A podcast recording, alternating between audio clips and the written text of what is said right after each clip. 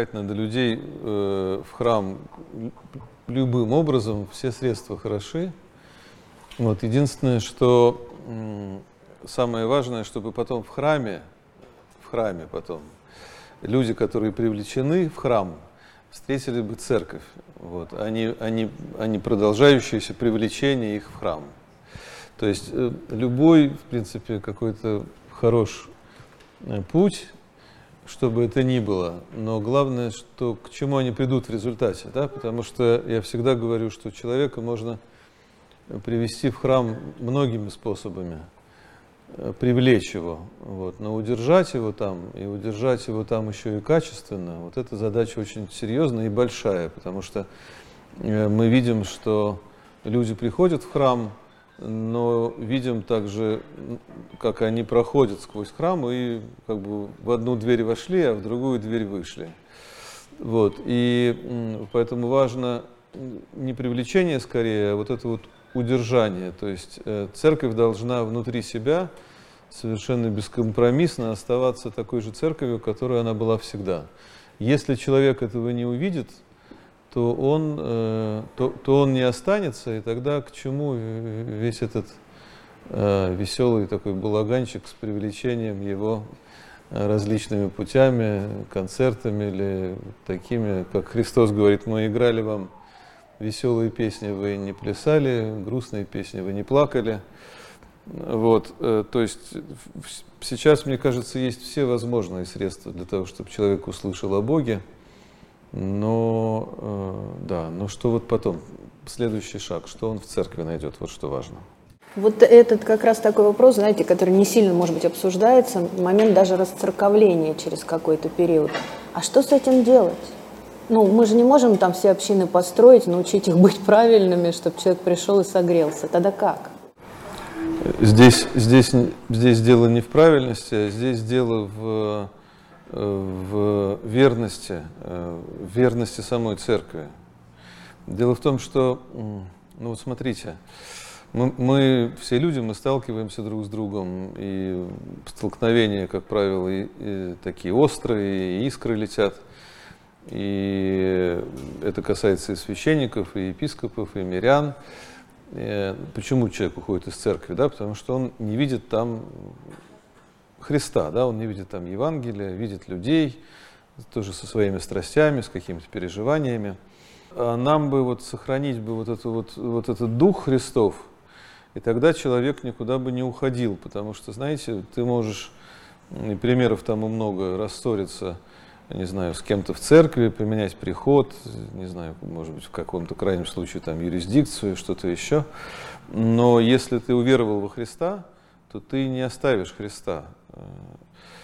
И вот как бы нам утвердиться в том, о чем отцы говорили, что человек не может поверить во Христа, пока он не увидит в другом человеке Христа.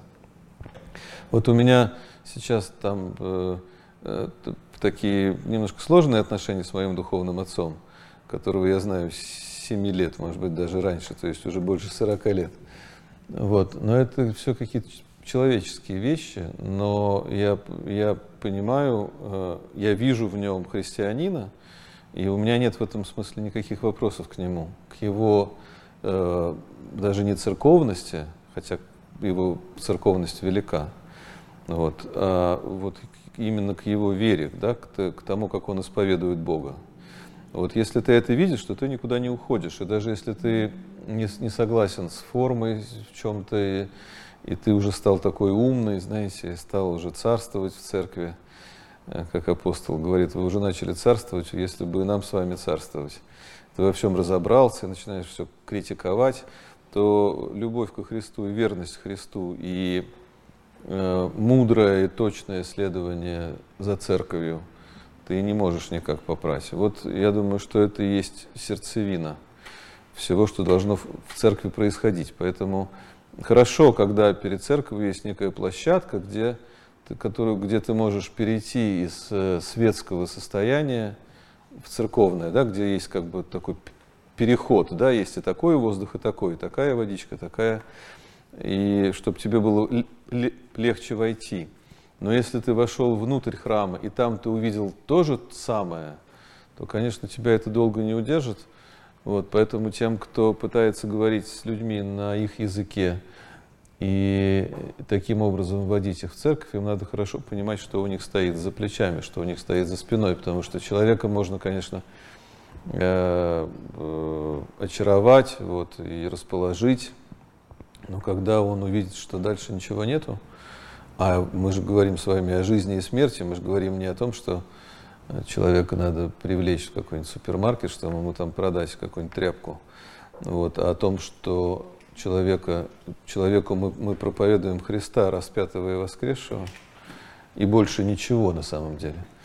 И вот как, и вот как, э, как это сохранить в себе, ну, это вопрос уже к, к священству и к тем, кто населяет церковь, тем, кто населяет церковь. Да, сколько людей, ну вот сейчас чуть-чуть другое время, мне кажется, но сколько мне как священнику за многие годы приходилось слышать о том, э, что человек как-то приходил, говорит, вот я слышал, у вас в храме так хорошо, первая беседа, первая исповедь. Я говорю, а где же вы раньше были? А я, говорит, один раз пришел в храм, таких историй масса, их, э, их сотни, если, ну, тысячи. Вот, а там какая-то бабка мне что-то как дала мне тряпкой там, значит, по голове или шик, и я бы больше не хотел в церковь приходить. Вроде такая мелочь. Вот сейчас этих бабушек уже не так много, вот, но много, к сожалению, э, вот такой вот какой-то размытой такой воды, когда вроде бы все правильно, вот тебе чаша, вот исповедь, вот иконы, вот свечи горят, вот таинства совершаются, а э, за всем за этим нету огня. Я понятно говорю? Отец Дмитрий, тогда вот я хотела бы на примере прихода э, Святого Антипа на Колымажном дворе. Я туда сама хожу последний год, наверное, чуть больше. И отец Андрей на Пасху сказал такие вот от сердца слова, что несмотря на наш антипиевский флер, постарайтесь глубоко э, осознать происходящее. И подумалось мне вот о чем, что Антипа привлекает людей очень разных, молодых, там, которых бабушки бы увидели, наверное, обалдели, с розовыми волосами в татуировках. Но они все там. Они все там. А вот, во-первых, как их удалось привлечь, а во-вторых, привлекут ли они новых людей, когда туда придешь? Это вот тот дух, который нужен, чтобы люди оставались, на ваш взгляд? Мне очень сложно говорить э, о храме Антипы, вот по разным причинам. Э, э, то, что они все там, это прекрасно. Вот, это, это, это удивительно. Э, вот, но если, если священник сам, Самвона во время проповеди вынужден говорить, что флер есть, но давайте посерьезней, то это к нему вопрос, потому что когда человек переступает порог храма и к нему подходит, то надо с самого начала посерьезней. Вот, чтобы потом не говорить таких слов сам вон, публично. Вот, потому что получается, что он сам себя, что ли, обличает, да, в том, что немножко было несерьезно с самого начала. Когда Антипа, когда ты в кафе на улице, там у них на дверях храма написано со стаканчиками кофе, вход в храм запрещен. Вот это правильно, но э, должно быть чуть-чуть, чуть-чуть, на мой взгляд, посерьезнее, чуть-чуть пожестче. Вот, при, когда я еще был в Антипе настоятелем, храм тоже был полон, и это была тоже молодежь, и тоже молодежь очень творческая, и Антипа тогда уже был определенным брендом. Не было кафе, правда, чего-то еще, каких-то там прибамбасов, но суть была такова, был полный храм людей, молодых, продвинутых, интеллектуалов, известных. Вот. Но так все было, ну, на мой вкус, как-то было чуть-чуть, чуть-чуть посерьезнее. Но, опять-таки, я рад и счастлив, что в Антипе все так, как есть. Это действительно замечательное, в своем роде уникальное образование. Вот, и победители не судят никоим образом. Главное, чтобы все закончилось победой. Вот это самое главное. А где должна быть эта грань жесткости? Вот в какой момент она должна проходить? Где? Вот прямо на входе в храм или когда? В какой момент человек должен понять, что да, мне здесь хорошо, мне здесь тепло, меня здесь любят, мне здесь здорово. Вот она любовь. А тут мы ему говорим, что ну вообще-то в этом мире, наверное, не так здорово будет, и не может здесь быть счастливым христианин или как, поправьте меня. Нет, ну почему же в этом мире не здорово? В этом мире очень здорово, и все должны быть счастливы, и христиане в том числе. В первую очередь должны быть самые счастливые. Вот, нет, э, серьезность, она, господи, как бы это сказать-то, вот тоже не хочется, не хочется никого обидеть. Сейчас скажу что-нибудь, потом будут говорить, что я всех ругаю. Э, не знаю, знаете как, э, это, это, это, это нельзя уловить. Вот каков поп, такой и приход. Все зависит от, от состояния, в котором находится священник. Вот, я думаю, что, я думаю, что это так. Вот. Это, это самое важное, потому что священник из себя представляет, ну, как профессор. Знаете, я часто сравниваю церковь с образовательным учреждением такого высшего порядка, высшей школой. От профессора зависит все, правда? Вот, и от священника все зависит. Но священник сам из себя представляет совокупность большого количества переживаний, опыта, какой-то своей традиции э, внутри церковной, внутри церкви тоже есть разные течения, там, ну не более строгие, менее строгие, а просто разные. Вот, и, и поэтому человек, который приходит к определенному священнику, он снимает с него так или иначе некую копию мировоззрения, что ли. Вот, и и если у священника, священник может быть очень веселый и прекрасный, но при этом очень-очень серьезный, и все это чувствуется, и тогда вокруг него возникает вот такое, так скажем, сообщество. Так что, мне кажется, вот таким образом должно все происходить. А механизма какого-то нету, потому что христианство это э, вещь, которая передается от человека к человеку только, и, и никак, и никак по-другому. Если бы это было что-то, что передавалось бы неким массовым образом, то это, это, э, это по-другому бы распространялось. Э, ученики спрашивают Христа, почему ты являешься только нам, а не всему человечеству после воскресения, да? Вопрос вроде бы такой резонный, разумный, но вот мы видим сейчас, когда стало возможно для человека не только для Бога, появиться одновременно ну, всему человечеству, у которого есть телефон в кармане, вот, э, то понятно, цена да, этой, э, этому появлению, она, в общем, почти ничтожна, потому что ты сегодня появился, а завтра уже кто-то другой появился, про тебя уже забыли все. Вот, э, поэтому здесь нет, здесь сокровенное, безусловно, знание, которое передается от человека к человеку неспешно. И человек с человека безусловно, берет копию. Так было всегда. Это не совсем точно по отношению к христианству, и апостол об этом говорит. Он говорит, я слышу, что кто-то из вас там Павлов, кто-то Аполосов, кто-то Петров. Вот. Он говорит, ну разве вы крестились во имя кого-то из нас? Вот. Или ради вас распялся там Павел или Петр? Нет, поэтому э, умоление себя правильное для того, чтобы показать путь человека ко Христу, человеку ко Христу. Это самая важная задача и священника, и христианина любого, то есть убрать свое личное. Вот, убрать свое личное. Это очень сложно сделать, особенно когда э, ты такой творческий человек, как я или как отец Андрей, настоятель храма Антипа. Вот, но стараться нужно очень сильно свое личное убрать, тогда будет больше толку. Отец Дмитрий, я вот сижу, вспоминаю, слушая вас, а, эпизоды, которые описываются из одной статьи в другую о вас, что вы с 7 лет уже общались с духовником, по окончании института вы уже хотели ехать что-то снимать, но попали в другое место, и там что-то произошло, что-то перевернулось. Вот это, можно сказать, что это была ваша граница вот этого перехода внутрь церкви? Что произошло? Можете поделиться? Да нет, ну ничего, ничего, никто мне не являлся с неба. Вот, я не ослеп, из коня не падал, ничего такого со мной не происходило. Нет, это, это был на тот момент осознанный выбор. И я всегда как-то балансировал между светской жизнью и церковной, но церковная была, конечно, совсем там, в минимальном качестве и количестве. Я действительно с 7 лет, меня в 7 лет крестили, и я где-то чуть раньше знаю, ну не помню, но знаю своего духовного отца. Вот. Но это такой был длинный, длинный, долгий, длинный, долгий путь. И в конце концов, э, конечно, в первую очередь, я думаю, фигура э, отца Владимира, Вот, я к этому времени уже смог насмотреться на светских людей достаточно. Вот мне повезло, я с самой-самой ранней юности видел людей серьезных и в каком смысле великих, и мог их наблюдать.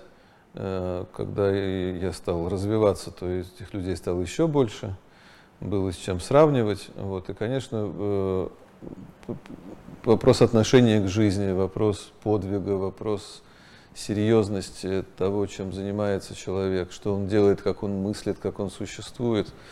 Конечно, в этом смысле настоящее христианство, подлинная вера отца Владимира и традиция старца отца Иоанна Крестьянкина – все это, все это было мощнее всего другого, что мог предложить мир, кроме всего прочего. Ну а вот потом были и молитвы, конечно, отцов за меня, и материнская молитва, и все это в совокупности привело меня на тот момент э, к некому переосмыслению, но от этого переосмысления еще был долгий-долгий путь, который совсем не закончился вот сегодня.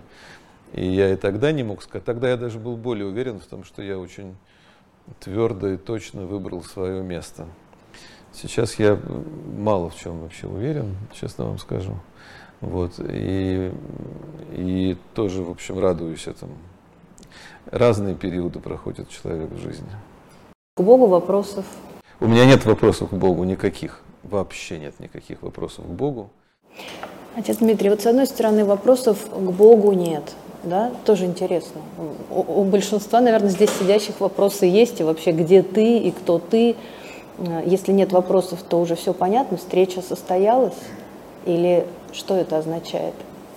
Да, безусловно, безусловно. Нет, не, не просто встреча состоялась. Знаете, я всегда люблю говорить, что я не верю, что Бог есть, я знаю, что Он есть. Э, выйти из общения с Богом, я, наверное, я, как отцы говорили, никогда не думай, что ты, никогда не говори, что ты не пойдешь, потому что ты пойдешь обязательно. Вот, я очень боялся бы произносить слова, что я никогда там не предам Христа. Э, вот, э, я его постоянно предаю так или иначе, все равно. Э, но грехами своими, я имею в виду. Но, но общение чудесное общение с ним на протяжении такого количества лет делает тебя действительно безмолвным, э, радостным созерцателем его бытия, э, его существования, то, что мы можем видеть. Да, вот у меня на телефоне заставка, раньше там была моя супруга, а теперь, а теперь есть это видимая Вселенная, та Вселенная, которую мы можем видеть благодаря телескопам. На самом деле мы видим не все, конечно, там есть еще, но мы приблизительно представляем себе ее границы. И вот ее можно собрать в такой кружок, вот этот вот кружочек, ну, в центре которого условная наша там галактика, э, Солнечная система, вот, и дальше все это расширяется. Мне это очень нравится, потому что точно, точно так же вот мы, я в последнее время вообще очень увлечен всякими звездами и космосом, потому что э, все время хочется, учитывая мир и время, в которое мы живем, э, поразиться этому матери... этой материальной бесконечности, которую совершенно нельзя вместить со всеми этими сумасшедшими какими-то расстояниями, которые мы никогда не преодолеем. Э, да, и от этого возносишься мыслью к тому существу, с которым ты имеешь ежедневное и, если захочешь, ежесекундное общение на протяжении такого количества лет, и его любви, его, его существования, его терпению. То есть, конечно, это великое, великое наслаждение и великое счастье искренне э, под, под, подтверждать, это, подтверждать это общение, э, быть в этом общении. Главное, что возвращаться в это общение. Знаете, с опытом, я не знаю, может быть, все скажут там опытные духовные люди, что я в какой-то прелести или что я совсем с ума сошел. Я тоже готов это принять, я вообще уже все что угодно почти про себя готов принять. Э, но то ли я с опытом нашел вот эту точку входа, что ли, когда ты знаешь точно, вот где это, там, может быть, чуть справа и выше, как то место входа, когда ты раз, и ты включился обратно. То есть что бы ты ни делал, где, где бы ты ни был, ты можешь предстать, вот войти в эту, горницу, о которой говорит Христос, и, и вернуться к этому разговору.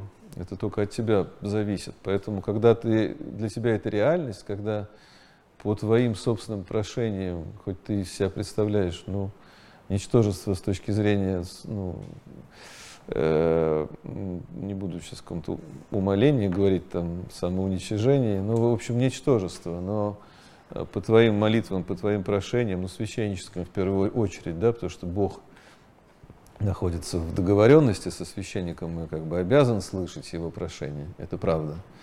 Вот, и когда по твоим прошениям совершалось и совершается столько чудес, вот, ну, то есть это реальность, ну, как, как можно от этой реальности отказаться, при том, что я совсем не мистически настроенный человек, я абсолютно реалист, прям до мозга костей. Но в свое время кто-то сказал красиво, я это услышал и запомнил, что христианская вера самая реалистичная из всех возможных верований, потому что она правдива. Вот и все остальное немножко еще людьми там придумано. Вот, поэтому нет, нет, это, это, это великое торжество, и к Богу не может быть никаких вопросов, потому что, ну, что бы мы не узнали, что бы мы не прочувствовали, как бы мы даже с помощью самого Бога не продвинулись высоко, мы все равно будем не то что в начале пути, а почти еще в полной тьме своей, из которой нас вызвали для бесконечной жизни. Нет, это великая радость. А как найти эту точку входа? Опытным путем, со стечением времени. Вот. Полюбить молиться. Полюбить молиться даже через силу или как? Ну а что, какая сила-то? Ну разве нас кто-то э, насилует, прям, чтобы мы молились? Ну как, у нас есть молитвенное правило. Нам перед причастием надо вычитать правила. Нам надо заставить себя утром встать на правила, вечером встать на правила. Но вот это то самое, что надо делать? Или как-то душой разговаривать? Я не знаю как. Вот как правильно это? Я, я не, не уполномочен никаким церковным органом сейчас обсуждать э, правила и структуру правила молитвенного. Вот. Но я думаю, что самым точным ответом будет, что каждый человек должен решать это со своим духовником, по своим силам. И, безусловно, то, что написано в молитвословии, это очень здорово, но это как бы такая начальная версия, это, знаете, похоже, опять вернусь к образованию, что вот вам дали учебник, например, с какого класса начинается физика, не помню, там, шестого. Вот в учебнике по физике за шестой класс основные все, наверное, законы разобраны. Вот. Но потом есть еще седьмой, восьмой, девятый, десятый институты, а дальше есть сообщество научное и так далее. Вот, поэтому надо развиваться, а молитвослов это очень хорошо и правильно. Вот, но дальше все немножко индивидуально, безусловно. А, если кто это говорил замечательно? Кто же это говорил? Мне кажется, что это Антоний Сурожский. Да, Антоний Сурожский. Он говорил, что если человек молится тогда, когда, только тогда, когда он читает утренние, вечерние правила или в храм заходит, пусть даже на службу, то он никогда не молится. Вот, это очень точно. Поэтому мы, мы либо, либо ты молишься, то есть либо это... Что такое молитва? Вот у тебя есть друг, собеседник, человек, помощник, не знаю. у меня есть несколько друзей, которые ведут огромное количество дел, и с ними все время помощник рядом. Ну, такой пример, например, да? Немножко неудачно, в другую сторону, но тем не менее. Постоянно один или двое, которые записывают, запоминают, потому что огромное количество информации, проектов и всего остального. И как только у тебя, как только тебе необходимо, ты говоришь, так, там, Маша или Вася, так, записываем встречу, и они уже тут прям рядом у тебя под рукой, да. То есть это э, диалог по необходимости. Необходимость рождает диалог. Когда ты привык решать э, все свое внутреннее и даже внешнее, с, обращаясь к Богу, потому что, он, потому что через Него это происходит – то тогда и начинается молитва, которая, в общем, не прекращается, потому что ты так или иначе находишься постоянно в решении той или иной задачи. Это может быть задача внешняя, внутренняя, это может быть э, период уныния или наоборот какой-то чрезмерной радости. Ты так или иначе предстоишь перед Богом, поэтому Он тебе нужен, Он необходим тебе. Вот. Э, это норма. И утреннее правило, конечно, тоже здорово в этом смысле, как некое начало. И вечернее правило тоже хорошо, как некий финал. Но люди живут в разных графиках и, и, и в разных системах, в разных ситуациях, кому как удобно. Вот, поэтому э, примеров много, есть много разной строгости, у нас много монашествующих людей, вот, которые, некоторые из неважно, многие из которых, будем так считать, свято блюдут свое правило серьезное. Можно у них поучиться, можно у кого-то другого поучиться. В общем. Главное, чтобы результат был у всего этого. А то, помните, анекдот был такой, когда старого еврея, который всю жизнь значит, молился у стены плача, они же там так бьются буквально значит, об эту стену.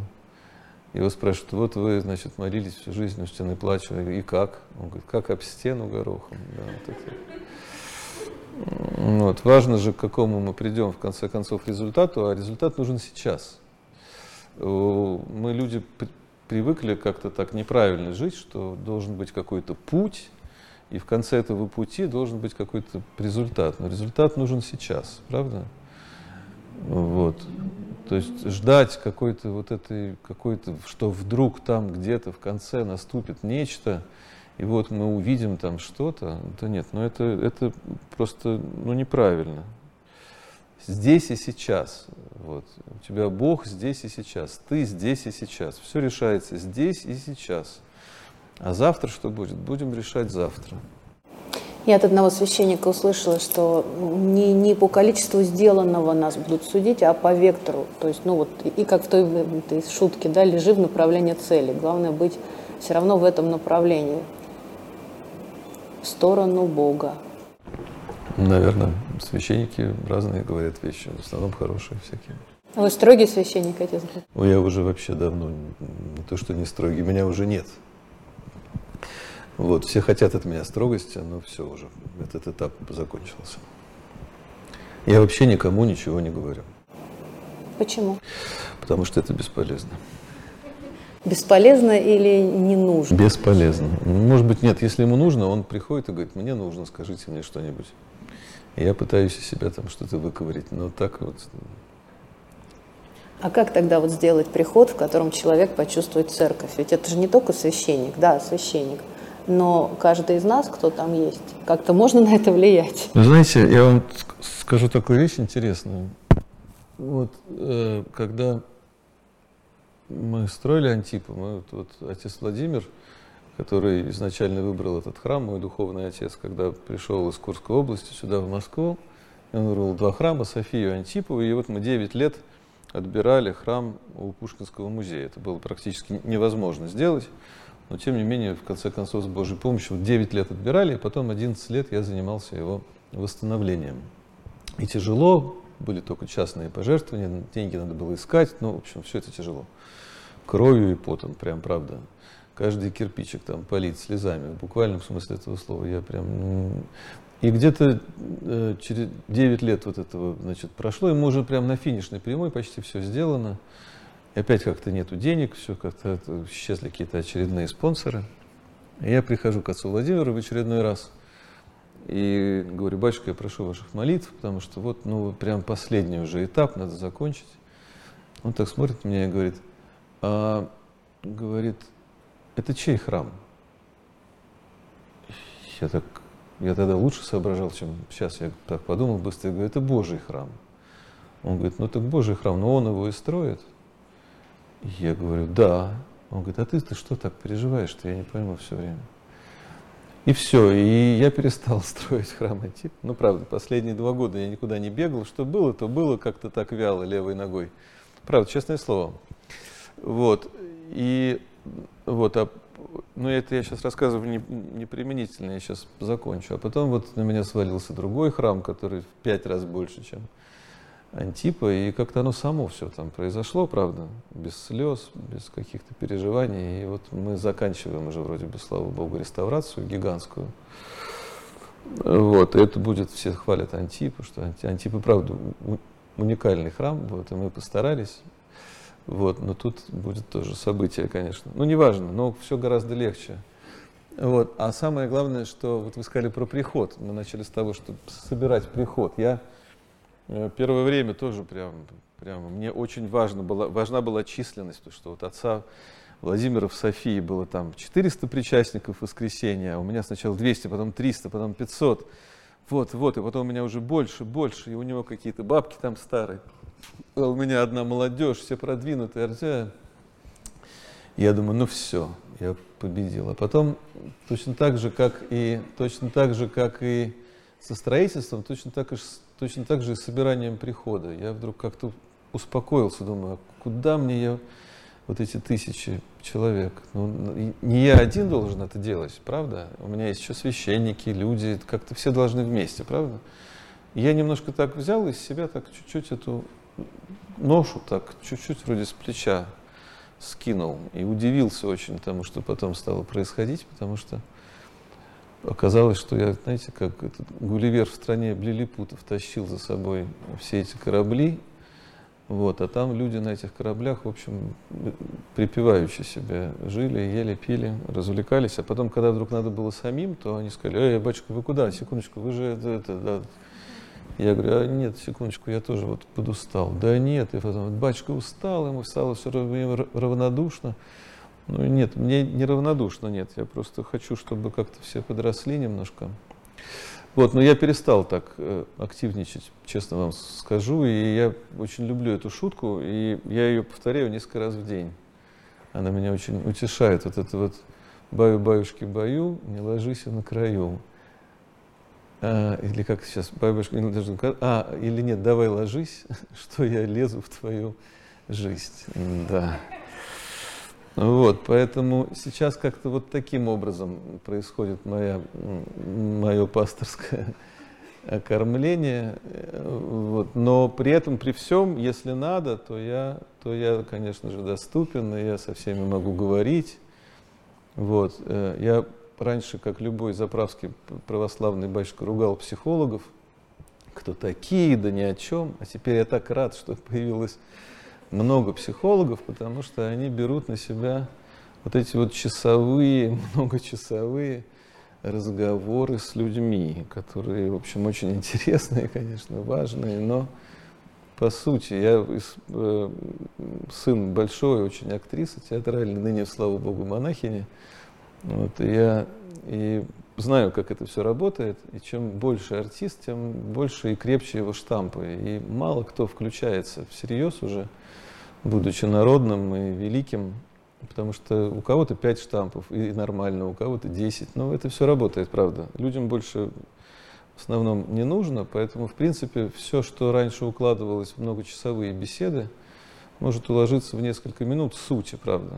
Ты, озада... ты говоришь человеку то, что он должен услышать, а дальше он должен пойти и подумать сам. Ты его не отталкиваешь, ты полностью находишься в его распоряжении. Я всем говорю, приходите еще, давайте подумайте. Просто ты ставишь какие-то планки. Человек должен сам делать, потому что, к сожалению, многие, за которых мы все делали, потом развернулись, они не виноваты в этом когда мы перестали за них делать, за них жить, за них думать, за них э, молиться, все за них делать, они оказалось, что им это было ну, не, так, не так уж и как бы важно. Просто они хотели, все же хотят, чтобы их любили. Просто вот, ну, понимаете, все, все же про это.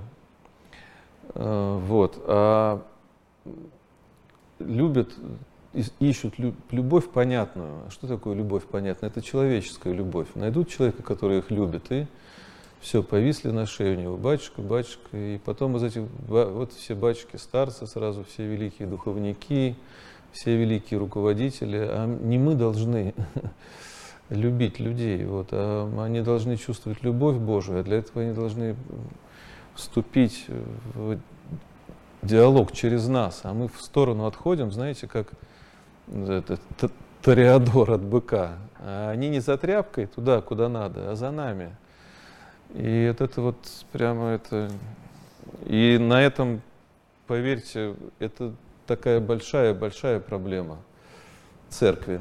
Может быть, одна, может быть, одна из самых, из самых, из самых больших сегодня. Всерьез. Ну, а Простите, я... я много говорю. Не, да, вы так просто. интересно говорите, отец Дмитрий. На самом деле это очень важный вопрос, потому что священники тоже разные. Кто-то встает стеной там и это не исповедовалось, тогда нельзя причащаться сегодня, да. Кто-то ну, делай как хочешь, делай как знаешь, да, я не встану между тобой и Богом, это ваши отношения. Я сейчас тоже не хочу осуждать. Но если совсем как бы отпустить людей, они вообще куда пойдут? Это вопрос, который я пока еще не изучил до конца. Ну, молитва-то за них продолжается. Да, безусловно. Ну и вот ты смотришь, до какой степени она действенна, молитва, и сразу и себе цену понимаешь, и человеку тоже. Вот. Это такая сложная история, правда.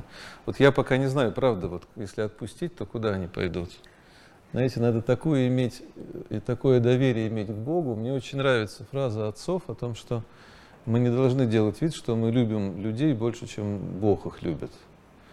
Вот нам это свойственно бывает иногда, что мы такие прям заботливые. Вот, я думаю, что заботливее Бога никого нет. И отпускать э, людей в свободное плавание в тот момент, когда ты имеешь над ними вроде бы власть определенную, мне кажется, это такой высокий класс игры на баяне, как говорит один мой знакомый. Вот, я думаю, что так. Отец Дмитрий, можно я немножечко все-таки пойду в тему, которую каждый, наверное, бы журналист затронул?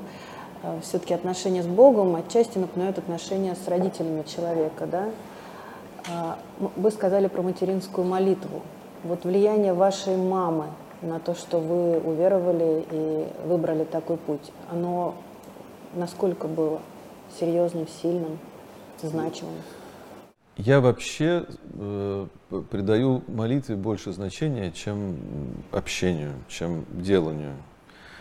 Э, в этом смысле я думаю, что материнская молитва, безусловно, с одна ада может достать человека.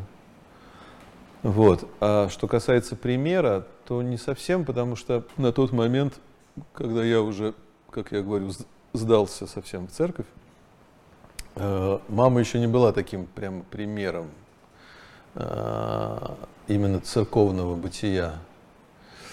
Вот, э, поэтому нет, все-таки скорее, не скорее, а точно, все-таки личность отца Владимира сыграла основную роль в этом моем решении. Вернее, знаете, как его любовь, потому что вот я как-то к нему приезжал в юности, вот в деревне, где он служил, э, что-то такое. Потом все это бросил, забросил на несколько лет, мне все стало неинтересно.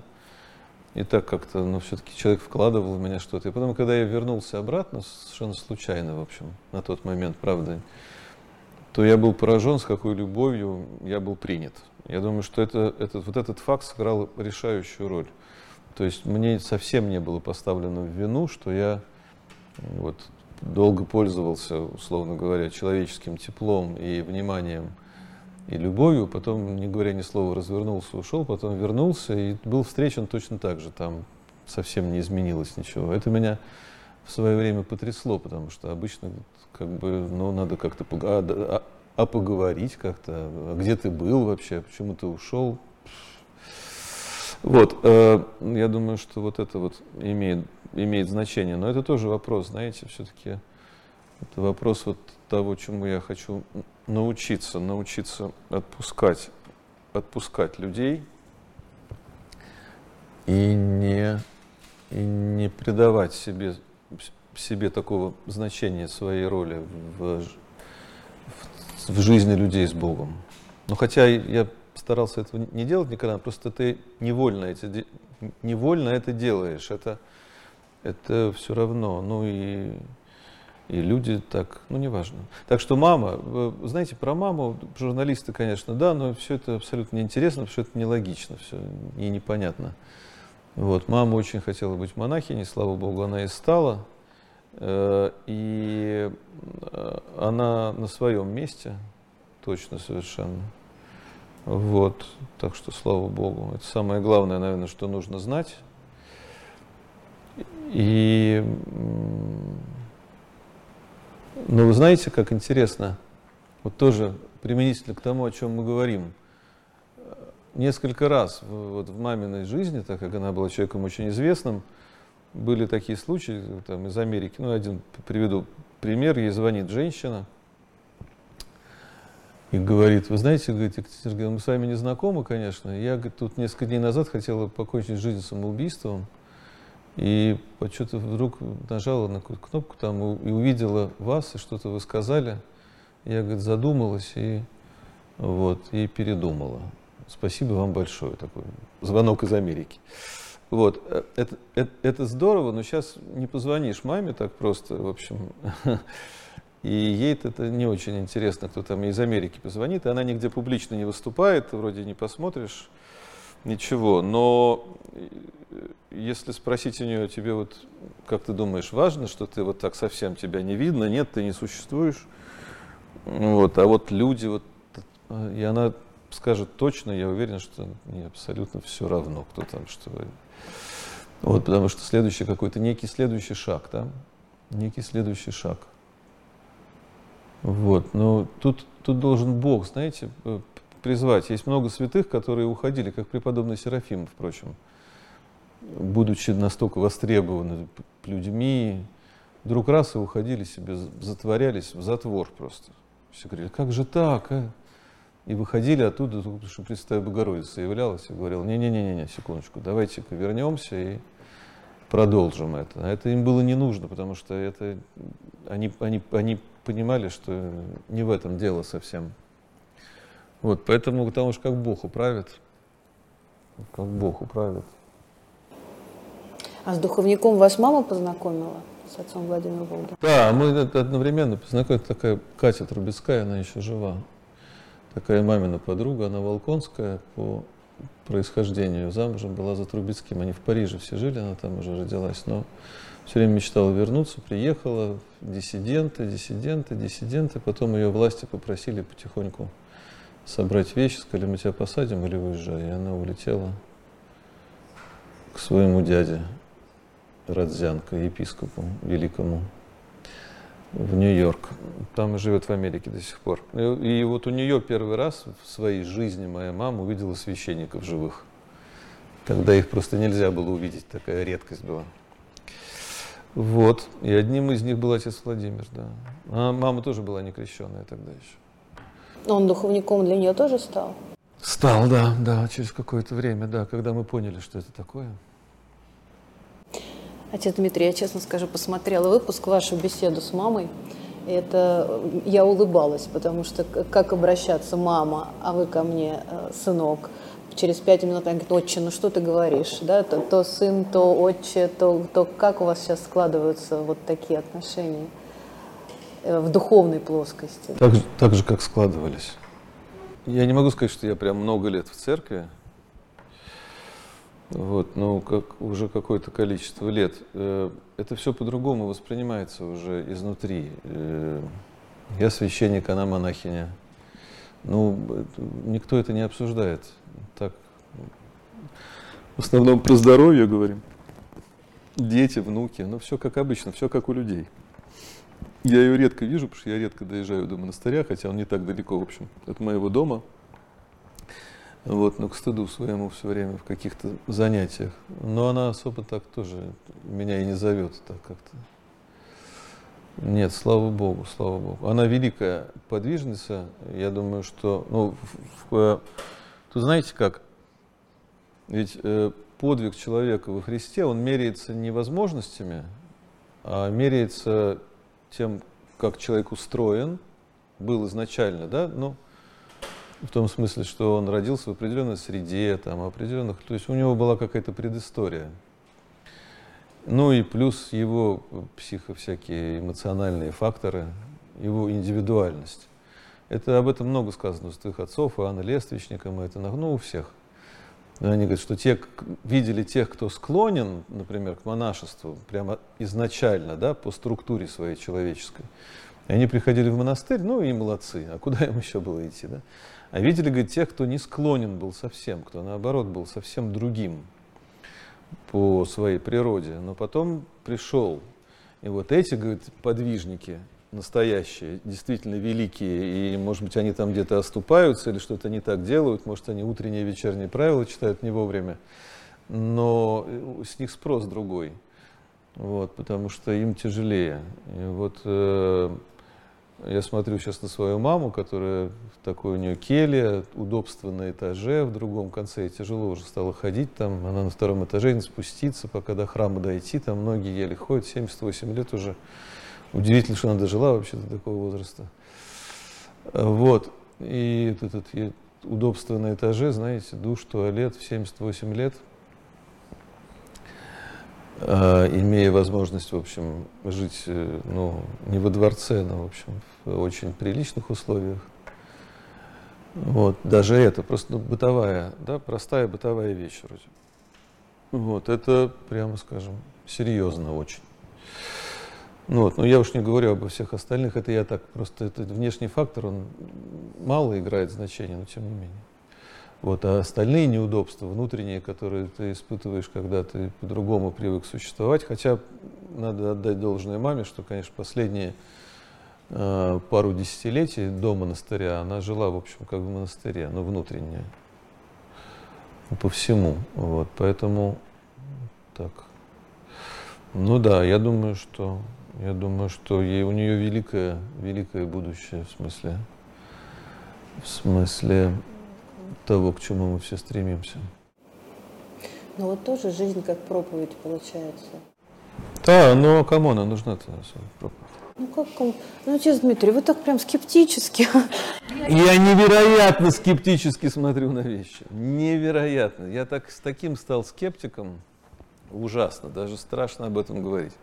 А как, как вы Антипу вот весь этот приход собрали? Вот... А я не был скептиком тогда. А, понятно. Но плод-то хороший получился с того периода. Как вы их собрали, этих молодых, ярких, а, а, артистических, творческих? Это же очень, знаете, как сказали в одном монастыре, говорит, съезди, посмотри, там хипстерский приход. Вы знаете как, не совсем так было. Вот не совсем так. Понятно, что я тоже очень творческий, и веселый, и артистический, когда надо. Но не так было. Э, э, Псково-Печорский монастырь, наша альма-матер. Вот, наша альма-матер. И когда мы служили в Антипе еще, то пару иеромонахов, таких серьезных, которые тоже с юности были в Печорах, ну, чуть постарше меня, наверное, мои друзья, приезжали в храм Антипы, когда бывали в Москве послужить, то они говорили, что если бы в нашей молодости был такой храм, как Антипа, то мы бы не ушли бы в монахи. То есть у нас было бы все здесь. А, о, чем это, о чем это говорило на тот момент? Вот, о том, что при вот этой какой-то легкости, артистичности и свободе там был при этом совершенно такой э, жесткий, точный, э, строгий, ну, в какую-то меру, да, э, монастырский, что ли, ну, Печора отца Иоанна там и Печоры кого-то другого, это разные Печоры, наверное, но вот такой дух был правильный. Вот, поэтому в этом смысле мне за это не стыдно. И люди, и люди долго же, ну, поржать весело, конечно, но ты же все-таки поржать можно и в светском мире, и сейчас все, мне, мне, мне кажется, про это. Но просто раньше, знаете, вот даже таком, что ли, классическом воспитании, в котором я был воспитан, тоже все-таки не было такого, знаете, камеди-клаба бесконечного. Как-то все это было с большим вкусом. Вот. А когда ты понимаешь, что ты среди своих, в общем, и все достаточно хорошо и свободно, и говорят люди на понятном тебе языке, но при этом э, делают свое дело, вот, Богу служат, в общем, правильно, размеренно и так, как надо, вот, то это, конечно, производит впечатление. Вот, такой, как сказать, забыл, совмещение, да, двух разных миров точное. Вот, так мне и удалось, наверное, собрать. Нет, на самом деле там по-другому было. Просто там действительно я, я, у меня было больше силы, и я видел в этом больше смысла. Знаете, я вот раньше, когда был молодым священником, еще даже Антипа меня отобрали в Софии. Я, если ко мне приходил человек на исповедь первый раз, тогда было много людей, которые первый раз приходили исповедоваться, больше, чем сейчас, во много-много раз. И я после первой исповеди всегда соборовал человека, назначал соборование. Можете себе представить, сейчас меня попросят пособоровать, я буду вздыхать, охать, ахать. У меня молодые священники, которых я воспитал, говорят, так, э, отец Василий, значит, ты соборуешь, все, ну, спасибо, я с вами поговорил.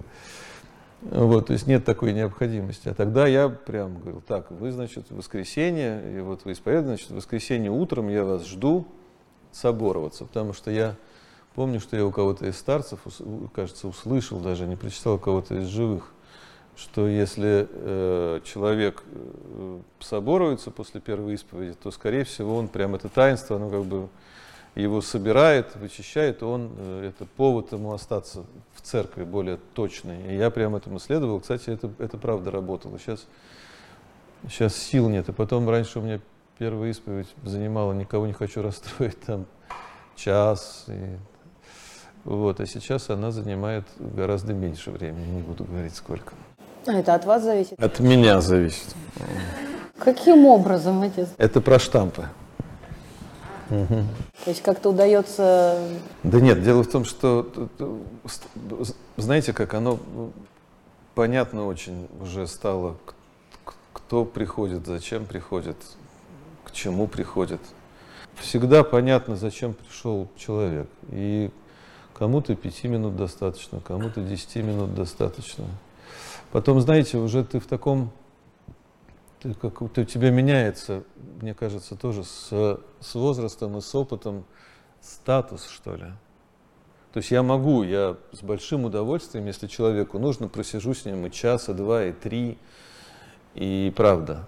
И бывают такие случаи, когда надо это делать, когда человек действительно заинтересован, и он, он пытается, пытается узнать, ему надо это. Вот. А, а да, так ты смотришь, оцениваешь, раз, примериваешься, потом прыжок и укус. Вот, ну, в общем, как, как-то так. Как-то так. И ты в том статусе, когда человек, который к тебе приходит, как правило, он к тебе уже пришел, это же отец Дмитрий, ой, сейчас что такое. Тебе не надо уже вот это все. Я священник Дмитрий, сейчас чайку там, кофейку. Я говорю, да, я вас слушаю. Ха-ха. Да, отец Дмитрий, вы скажите, как нам жить? Я говорю, я не знаю. Да что вы? Да как интересно. Ну и так далее. Вот, уже можешь себе чуть-чуть позволить выпендриваться. Ну, то есть, да, тоже в хорошей шутке одного моего друга, ресторатора, он говорит, надо начинать поменьше выпендриваться, но пока нет такой возможности. Кто те люди, которые, как вы говорите, им надо? С каким они приходят? Ощущением, настроением, запросом? Ну, как правило, это люди, э, которые много лет, много лет всерьез и, и глубоко рядом со Христом и, и с Его таинствами, и в Его таинствах прожили. Вот так. Знаете, я всегда вспоминаю, ну, чтобы тоже никто особо...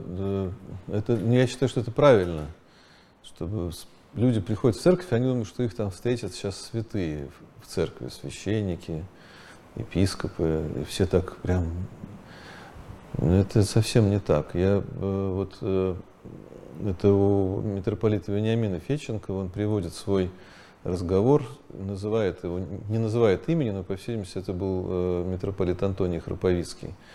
И они уже, в общем, сединами убеленные, два великих иерарха церкви на тот момент. И он говорит, вот мы прогуливались вот с одним э, епископом, и он мне сказал, вы знаете, владыка, я только сейчас начинаю понимать, осознавать Христа как своего личного спасителя. Вот это разговор, вот это правда, это серьезно. Вот, потому что э, вот об этом, вот об этом, об этом стоит, об этом стоит разговаривать, потому что самое серьезное. Вы знаете, я э, это как это как с умирающим говорить о смерти. Вот э, э, я за свою священническую жизнь неоднократно э, приезжал соборовать, причащать, исповедовать людей, которым, в общем, не так долго оставалось жить, но которые были в сознании. И вы знаете, у меня только один раз за всю мою практику, вот, раньше, конечно, ее было больше гораздо, сейчас поменьше, по разным причинам. Я поговорил с одной женщиной, которая была достаточно светская, она сама меня пригласила. Я поговорил о смерти. Вот, ей оставалось жить месяца три. Она через три месяца где-то умерла, и она была не воцерковленным, в общем, человеком совсем. Но мы с ней говорили о смерти. И я помню этот разговор, что это было красиво, и, ну, красиво, поймите, да, меня правильно. Вот. Мне запомнился этот разговор, потому что э, я люблю, когда люди не уходят от основной темы. Вот. А людям очень тяжело не уходить от основной темы. Вот. А Христос – это основная тема. И мало с кем ты обсудишь Христа по-настоящему. Причем это не вопрос даже, знаете, какого-то как бы подачи, да? Давайте поговорим, вот мы уже прошли, и кто из нас что ли, более, так скажем, виртуозно, да, э, известные всем уже, в общем, истины э, раскроет. Нет, а это разговор о том, что вот как Христа, как своего личного спасителя. То есть э, ты, поди, ты можешь поделиться с другим человеком тем, что действительно связывает тебя с Богом сегодня. А если тебя с Богом сегодня связывает твой личный ад, например – ты можешь поделиться этим адом не в смысле исповеди, для этого есть другое, а в смысле вот переживания, опыта. Тут сложнее гораздо, потому что это серьезный разговор. И таких разговоров внутри церкви очень-очень мало. Потому что, ну, по разным причинам, но основная причина – это вот пока что мы не доросли до, до подобного уровня дискуссии. Вот, а интересно всерьез только это, потому что все остальное более-менее понятно. Правда, ну, более или менее понятно.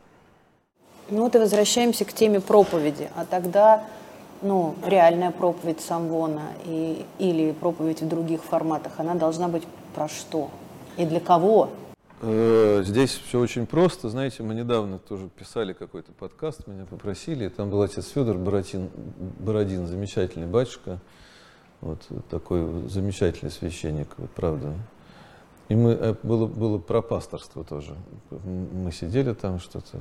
Я, так, я потом посмотрел, мне прислали эту передачу, я ее посмотрел. Я, мне было так стыдно, ужасно. Я прям э, пишу этому Матвею, который все это снимал, я говорю, Матвей, я говорю, какой же, какой же я, мне прям было так, он говорит, батюшка, да нет, вы, все нормально, вы сказали, не переживайте.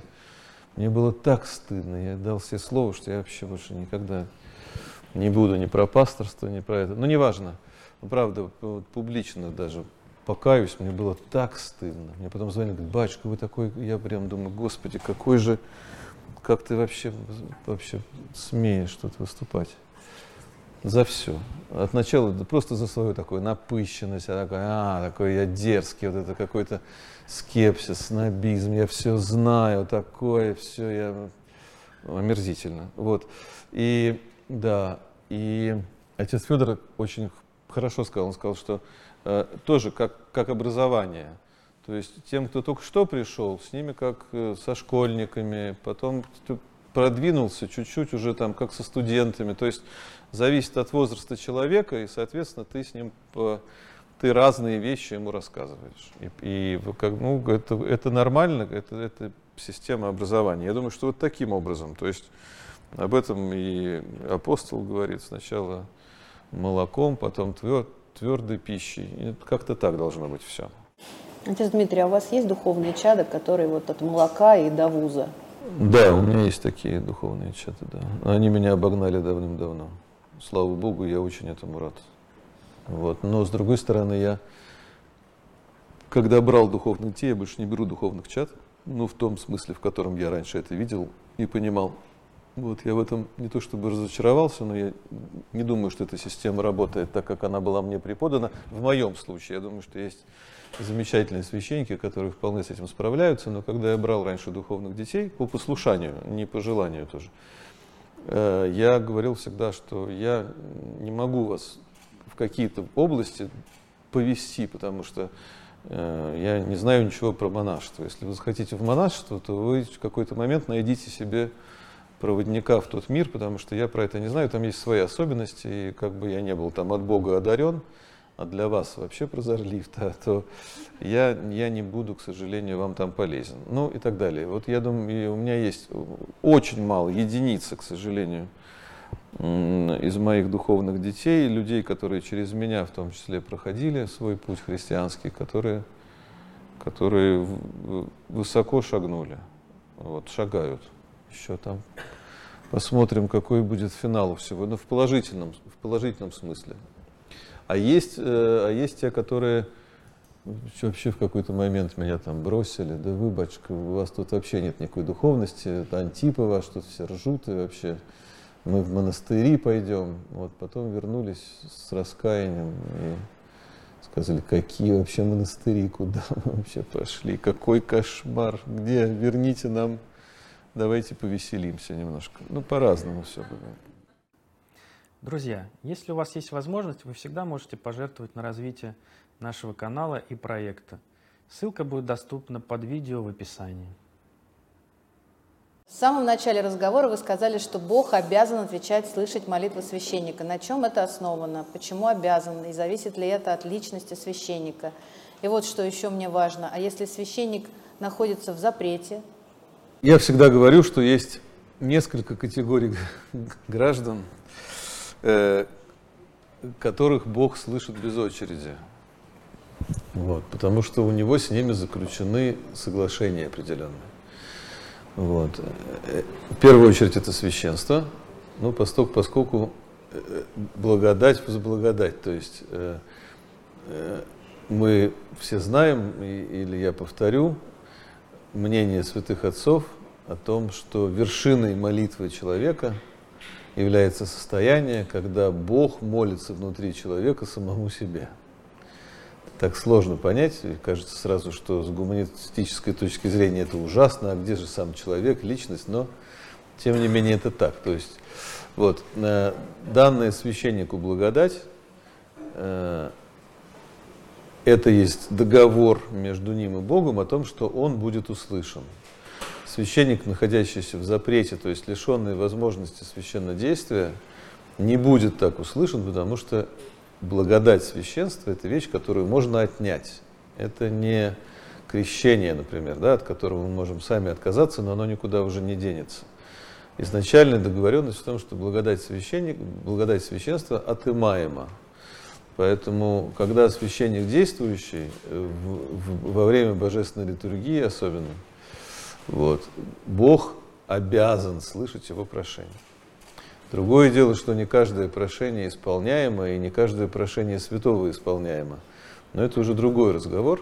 Но Бог слышит, безусловно, без очереди. Ну, просто ты можешь без очереди во многие места попасть, но это не значит, что твой вопрос будет решен.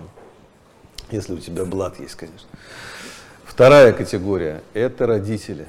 Потому что когда мы особенно осознанно производим детей на свет, понимаем, смысл их произведения на свет, то мы сотворцы Богу, поэтому вот это слова о том, что молитва матери может достать со дна ада, а молитва отца гораздо более серьезнее и имеет вес перед Богом, вот, то это так. Дальше правители, как это ни странно, мы как правители привыкли ругать, но и вообще начальники. Начальники за подчиненных и правители за веренных им людей – вот, это тоже особая категория, как это может не показаться нам странным, но это так, потому что когда ты берешь на себя ответственность, то, соответственно, ты, э, ответственность, соответственно, простите за тавтологию, ты э, становишься тоже соработником Бога, да, потому что Бог – это ответственность. И вообще все, что нас связывает с Богом, в первую очередь, должна любовь связывать, но до любви нам пока далековато, поэтому ответственность. Вот, поэтому священники, родители и те, кто управляют другими людьми, э, вот, и кто-то еще у меня был четвертый. А, ну крестные родители, конечно, там. Вот, поэтому да, да, э, молитва священника слышна и чаще всего исполняема. Вот, поэтому, поэтому это, это, это так. Это так. И самого недостойного священника том числе. А, отец Дмитрий, вот э, следующий вопрос о том, почему Господь не отвечает. Вот часто по жизни мы замечаем, что на, мно, на многое ответа не получаем, на жизненные ситуации, ситуации, связанные с выбором, а, не получаем однозначных ответов, как будто молчание Бога в ответ. Это приводит к унынию. Ситуацию разрешить трудно или почти невозможно самостоятельно. Какой в этом смысл? Длительная неопределенность уныние усиливается. Еще один вопрос в интернете был практически такой же, что долгое молчание Бога и неопределенность усиливает уныние. Какой в этом смысл? Ваше мнение? Основных причин две.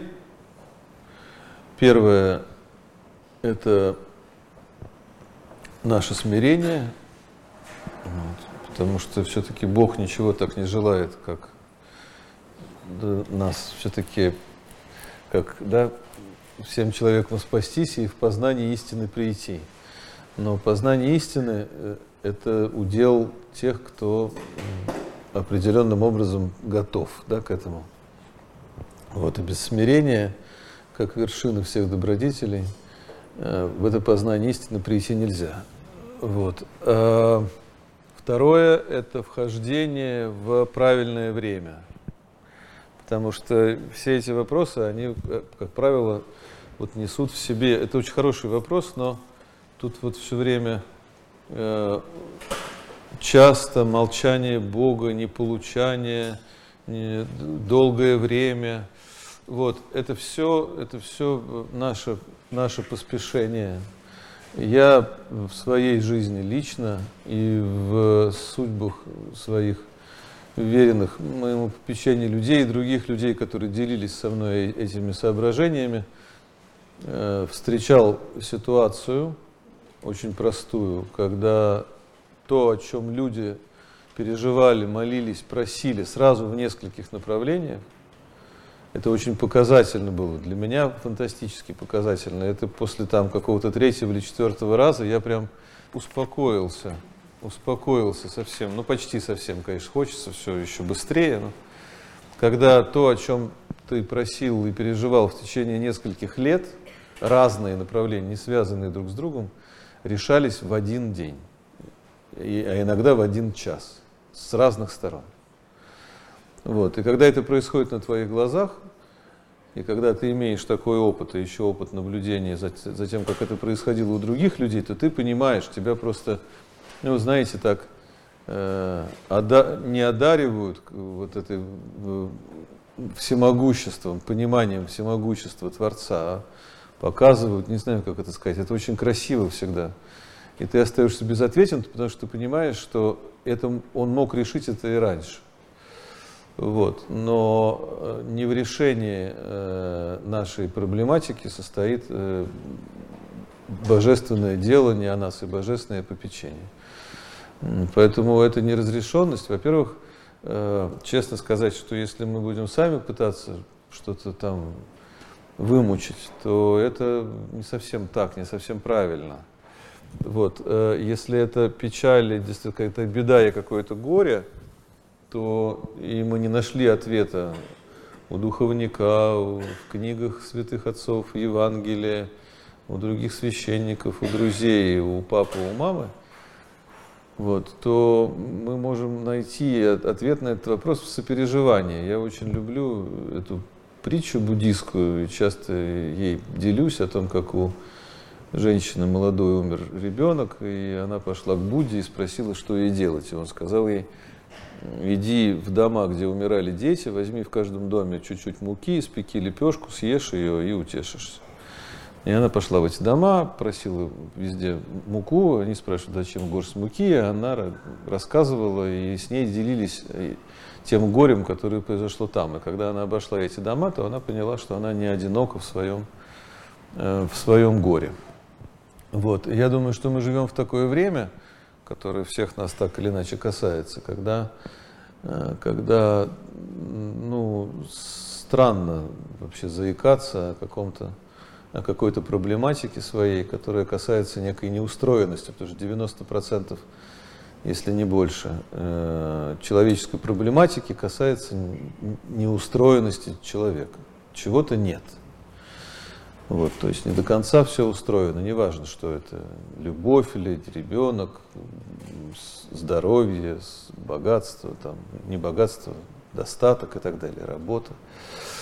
Вот это неустроенность. Бог живет в другом времени, и мы сталкиваемся с этим временем, когда попадаем на долгие службы особенно.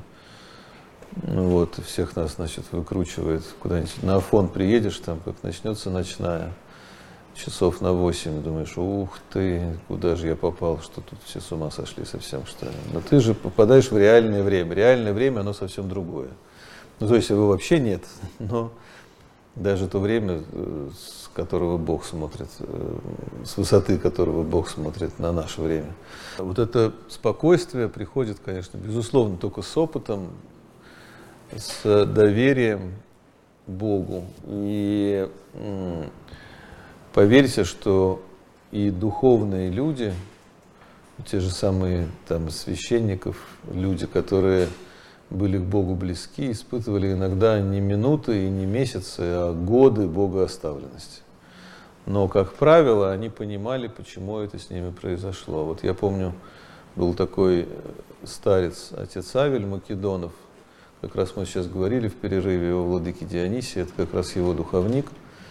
Он тоже был на Афоне долгое время, как раз вот вернулась тогда, когда разрешили, после советского периода несколько вернулось таких серьезных духовников. Отец Авель был одним из них.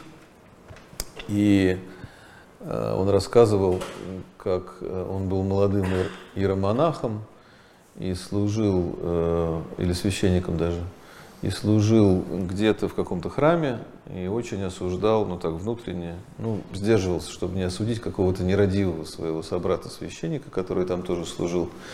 И потом не выдержал как-то про себя, его так всерьез осудил. И потерял благодать священ, ну, внутреннюю благодать, рвение к службе, полное, и он не знал, что делать. Веру потерял, чувство Бога. И это продолжалось несколько лет. И он никак не мог его вернуть, он хотел уходить из церкви, из церкви даже не из священства, а вообще из церкви. Потому что это была абсолютная пустота, он ничего не чувствовал, не слышал с той стороны, все оборвали, связь и все. Вот, такое наказание – ну, ну, соответственно, личности, правда? Он смог его понести и вырасти потом в, в общем, духоносного отца, духоносного человека.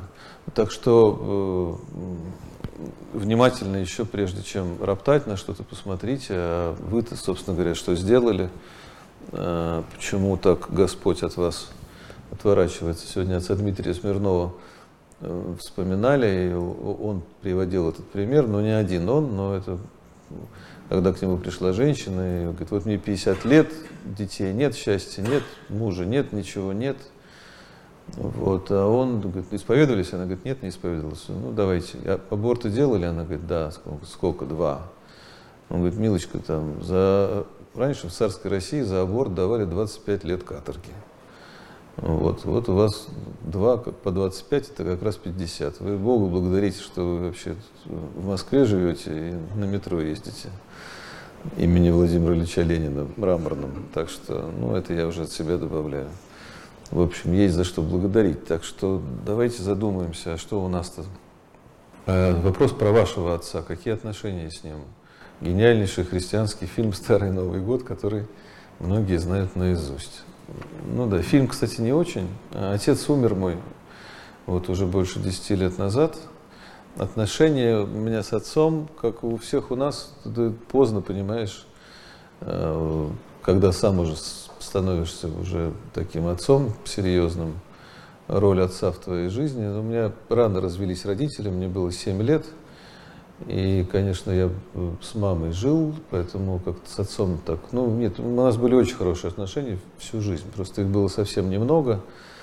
А потом, когда уже начался какой-то серьезный возраст, то, конечно, э, духовный отец мне заменил полностью, так скажем, отца. Ну, в таком уже, ну что ли, мне, я уже тоже был не ребенок, но тем не менее, ну, в таком в назидательном, что ли, смысле.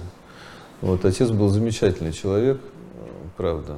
Вот, и большой, большой русский писатель.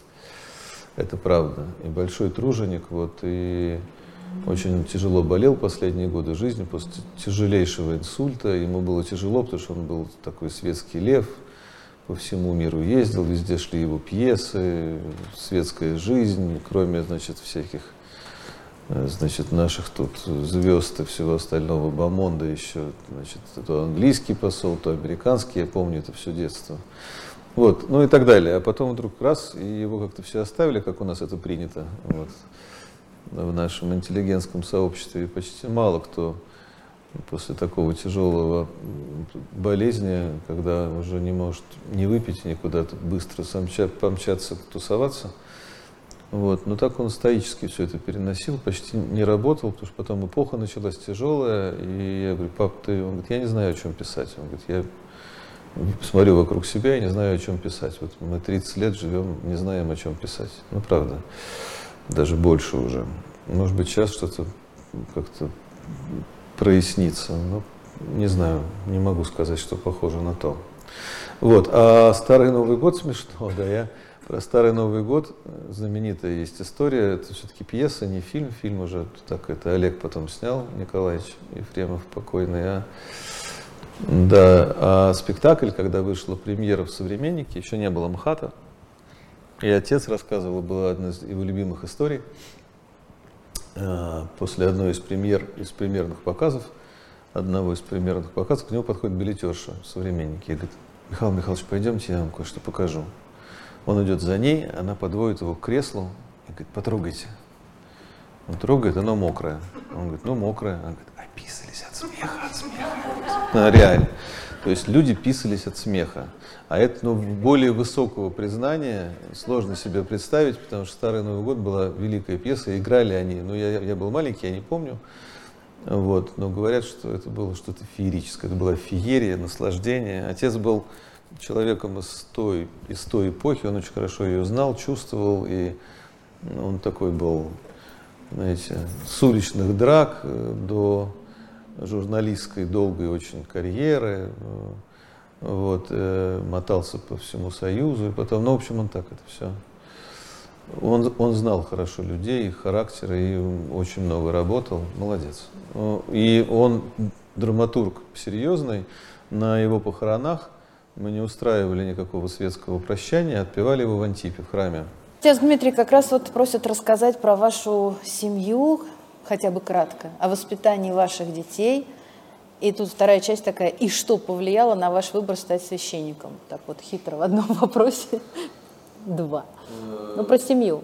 На мой выбор повлиять стал, я много раз отвечал на этот вопрос. Безусловно, э, то, что я считаю священство высшей формой э, мужского служения, я, ну, правда, со временем я еще очень полюбил хирургов, ну, вообще врачей, безусловно, хирургов. Я преклоняюсь. Я, у меня нет знакомых хирургов, ну, то есть они есть, но так, чтобы я вот друзей, нет такого. Но просто когда ты, э, в общем, как я вот сегодня вам рассказывал, уже имеешь некие какие-то штампы, и хоть ты, понятно, много времени уделяешь людям и служению и так далее, ну вот, но как ты можешь улизнуть, а там, когда ты стоишь по 6-7 часов на операции, и эта операция одна за другой, и ты не можешь ни уйти, ни отказать, то я снимаю шляпу просто.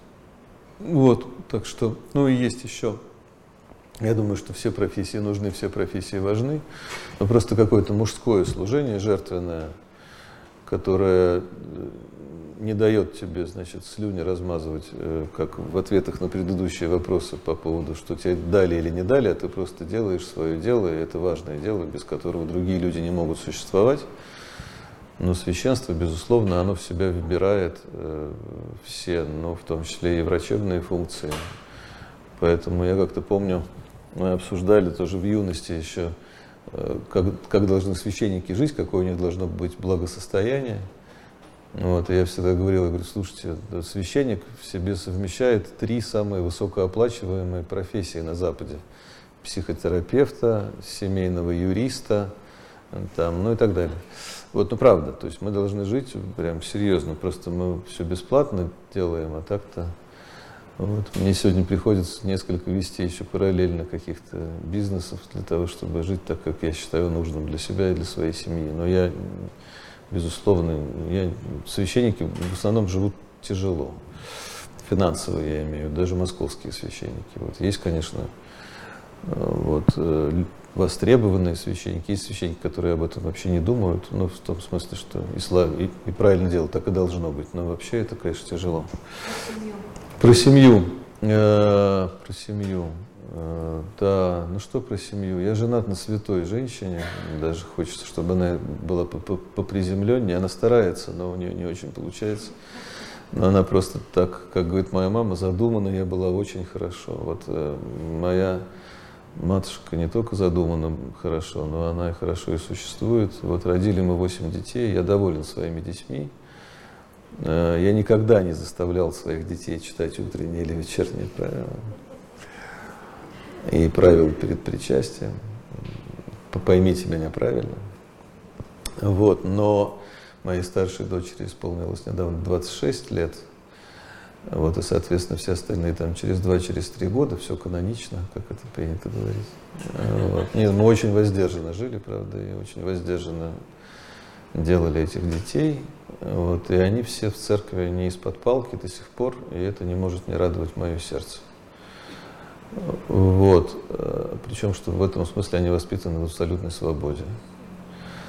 Вот. Но свобода такая, главный принцип, у меня нет, я всегда говорю, что у меня нет принципа в том смысле, что когда у тебя появляется какой-то, это мое кредо, и ты должен тогда этому кредо соответствовать, поэтому я, у меня нет никакого креда.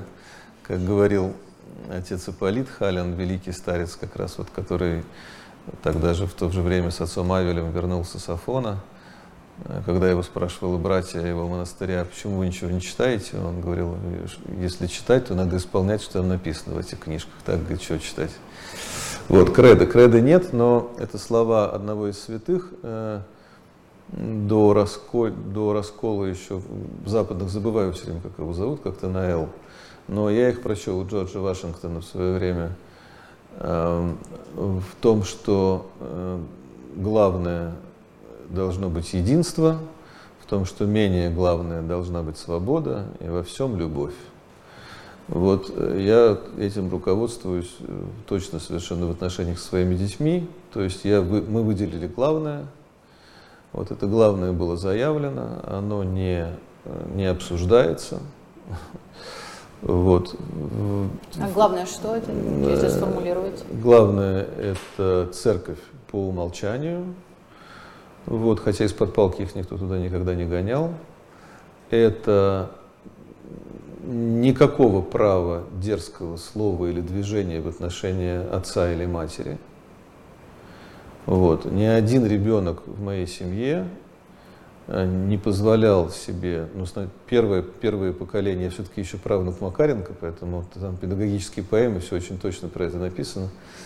Сейчас расскажу более подробно. Вот, э, первое поколение было очень жестко воспитано, а в следующем, в общем, несколько было брать пример хамства. Вот, то есть никакого хамства. В моей семье э, ребенок ни один, маленький или большой, не может, даже вы знаете, как обычно у детей принято, там, мама там тянет, мам, вот так вот сделать. Вот так никто не может сделать. То есть это не обсуждать, ты сразу за это убивают. Вот. Ну и за вранье. Но они врут все равно жутко все. Э, человек, всяк человек ложь. Вот, жутко врут, все вруны. Вот. Но э, хотя бы они не врут так всерьез. Вот, это уже неплохо. Ну вот, а те, кто постарше, уже оберегают папу, маму, не все рассказывают просто. Они и хотели бы, но понимают, что это просто будет огорчение. Вот, ну и так, в общем, все понятно. Жизнь человека не такая сложная. Ну, самое сложное, нам кажется, но, в принципе, э, все более-менее ясно и видно. Вот, но вот хамство, да. Э, но и когда они стали расти, подрастать первые, то каждому было сказано, что ты был воспитан в знание того, что такое Бог и что такое церковь, но тебе придется заново для себя это все открыть. Чтобы это была твоя собственная вера, а не навязанная, ну не то, что не навязанная, а не привнесенная тебе. Следующий вопрос. Как говорить с близкими людьми о Боге? Как правильно это делать? Без прессинга, навязывания своего мнения. Только молиться за них или говорить? Нет, э, говорить надо примером своей собственной жизни. Вот. Нет, нет, более, нет, более красноречивого, нет более красноречивого монолога, как пример своей собственной жизни. Потому что э, близкие это люди, которые видят, как ты живешь. Вот, поэтому их обмануть невозможно. Поэтому если ты говоришь одно, а делаешь другое, то это совсем плохо. Поэтому как ты живешь, так ты и живешь. Вот. И ты не можешь требовать от своих близких больше, чем ты сам как живешь. Вообще ни от кого не можешь требовать. Поэтому примером своей собственной жизни. Вот. Я э, стараюсь, очень стараюсь. Я давно не являюсь примером э, такой, я не знаю, что такое духовная жизнь. Все любят очень это выражение. Я не очень, никто не разбирается, все просто лепят подряд. Духовная жизнь, духовная жизнь. Вот. Эм, но я давно не являюсь примером духовной жизни, я стараюсь быть примером там чего-то, чего могу. Но перестал кокетничать давно уже. Вот. Кого-то это так ранит, вот, но это уже личное дело каждого. А, еще один вопрос от того же нашего слушателя, длинный. Если не благословляют венчание при заключении брака с крещенным, но не воцерковленным мужчиной, хотя брак еще не зарегистрирован. Получается, что вообще нет благословения на создание семьи с этим мужчиной, то как правильно поступить в дальнейшем женщине? Мужчин воцерковленных гораздо меньше, чем женщин. В основном для женщины создание семьи очень важно и своевременно. Что делать, если многие мужчины встречаются именно такие крещенные, не воцерковленные? Так можно вообще не встретить никого. Ну, это, это сложность э, в общении, как я понимаю, с конкретным священником, который не благословляет такой брак, но, наверное, он правильно делает. Вот. Это все очень, очень индивидуально, я никогда в это не лезу. Вот, да, ну, это, это, очень, это всегда очень личная история, ну, то есть это личная история, вот. Я, я тоже, знаете, вот нету, нету смысла крестить э, детей у людей, которые не понимают, зачем они это делают. Но так как 99% людей не понимают, не 99, нет, сколько у нас выцерковленных по статистике людей? 3-4?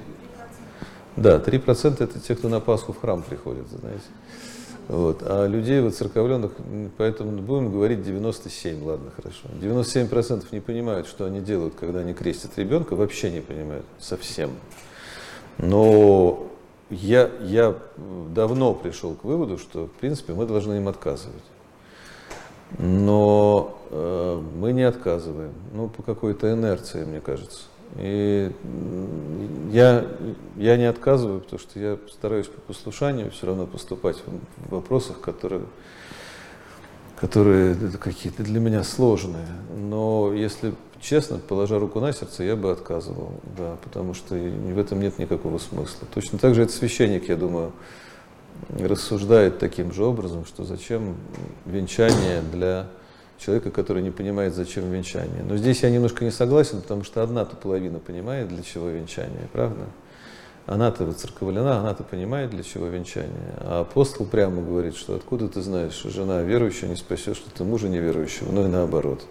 Муж верующий. То есть, если одна половина есть, то это уже повод для, э, для того, чтобы второй крещен, то есть канонически имеет право венчаться то надо венчать. Ну что, я э, отношусь к священникам, которые, мне не стыдно это сказать, которые причащают людей, которые находятся в браке невенчанном, но в браке.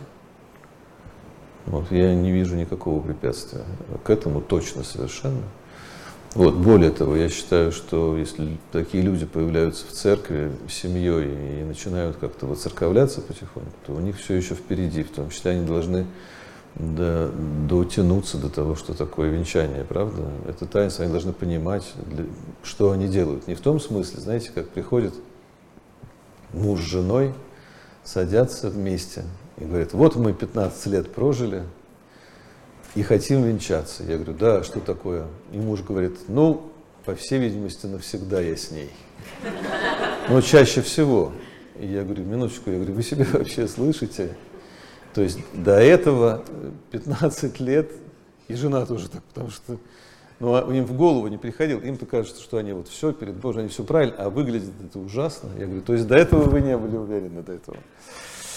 Но если, если, если, для этого, то, если для этого, то не нужно. Ты либо освещаешь всю свою жизнь таинствами церкви, либо нет. Либо ты понимаешь, как, что это есть, ну, это необходимость, без этого не может быть. То есть для тебя нет брака, кроме венчания, правда? Это, ну, в христианском понимании какой там какой там ЗАГС, ну это смешно, это просто ну, для галочки, понятно, чтобы...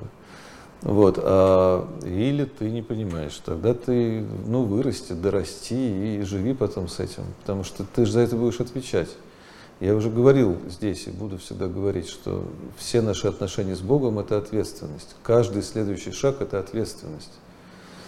Вот, а мы так дерзновенно берем на себя эту ответственность. Надо очень-очень быть с этим осторожными. Нам же за все придется отвечать. Это ужасно, но это так. И вот этого как раз никто не понимает. Не только христиане. Христиане должны понимать в первую очередь, но они тоже не понимают. За все придется отвечать, Господи помилуй. Это ужасно произносить, это очень страшно, но это неизбежно. Мы рожаем ребенка э, на свет – понимая, что мы берем на себя ответственность. Но не буду сравнивать с собачкой, но тем не менее. Значит, мы должны давать ему тепло, пищу э, и так далее. Если мы не будем этого делать, то он умрет, потому что человек не может жить без пищи тепла. Это ответственность на нас. Крещение – это второе рождение. В таинстве крещения, мы в это верим, душа человеческая изменяется, у нее другой появляется функционал, другая необходимость. И душа христианская требует христианской пищи. Если люди не знают, где эту пищу взять, если они не знают, как она выглядит, каким образом они будут питать своего ребенка этой пищей? Через согласительные беседы они могут что-то узнать, они хотя бы приблизиться. Э, не хватит ни двух, ни трех, как показывает опыт, огласительных бесед, чтобы человек вошел в церковь. Он придет на них, послушает, ему интересно, тоже зависит от священника. Знаете, бывают разные рассказчики. Вот, да, такого расскажут, что э, или так расскажут, что не захочется ничего. Разное бывает. Вот, э, но в церковь они не войдут, они не поймут, что от них требуют. Я вот делаю просто, ну, с высоты своего, как я уже говорил, удобного статуса.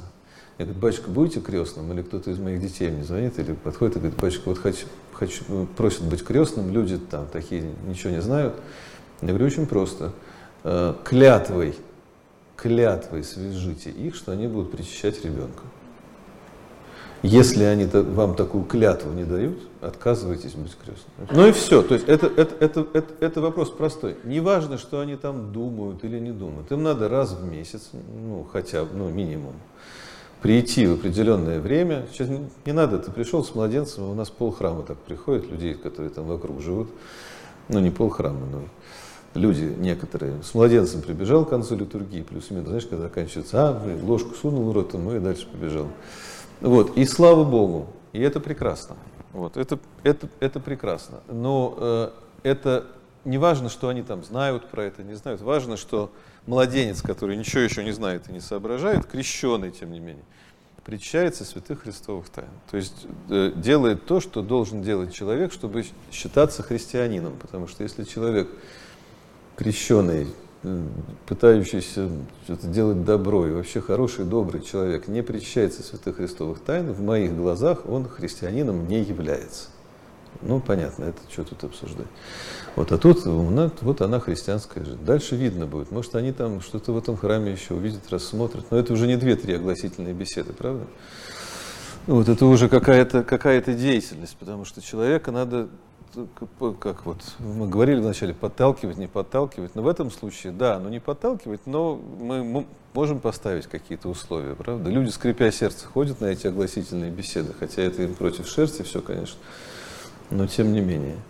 Ну, ради бумажки, да, чтобы ее получить. Вот. А ну, человек ради бумажки советский, он намного способен вообще от всяких подвигов. Тут про крещение тоже вопрос пришел, но он заканчивается вопросом, собственно, а стоит ли становиться крестным, когда уже столкнулся с тем, что родители не хотят причащать. Вот остается только молиться об их вразумлении. Вот да, не, не, не стоит становиться. А, ну, а зачем ты стал крестным? Ну, нет, вот это, нет, это же просто, вот мне кажется, моя формула, она самая, самая, самая действенная, ну, опытная, потому что ты никого не обижаешь, ты говоришь, вы знаете, простите, всегда уже можно сказать, у меня батюшка вот так благословил какой-нибудь там. Они говорят, а ой, батюшка, мы сейчас к нему пойдем. А это батюшка, он живет в, в Австралии. Да, мой духовник, да, он там. А где в Австралии? Мы сейчас будем в Австралии. А вы его не найдете, потому что он скрывается в пещере. Да. Да, поэтому валите все на нас. Ну, лучше на тех, кто подальше живет, если что. Э, Демидова Екатерина. Отец Дмитрий, как я знаю, я ответственна за спасение лишь своей души. Может ли моя проповедь этому миру заключаться в глубинном проживании жизни со Христом по любви и по заповедям? Да, потому что не может укрыться град вверху горы стоя. Вот. Если созижди мир в душе твоей, вокруг тебя спасутся тысячи людей. Вот. Э, я думаю, что это самая высокая форма проповеди христианской, какая только может быть. Вот, безусловно, потому что так или иначе ты...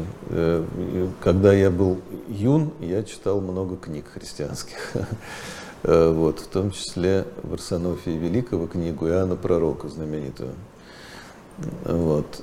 И в Арсенофе Великий в одном из ответов, там есть полкниги, которые еще мирянам можно читать, а потом только для монашествующих. Но так как я хотел быть монахом опрометчиво в юности, поэтому ну, там это был короткий период, но тем не менее.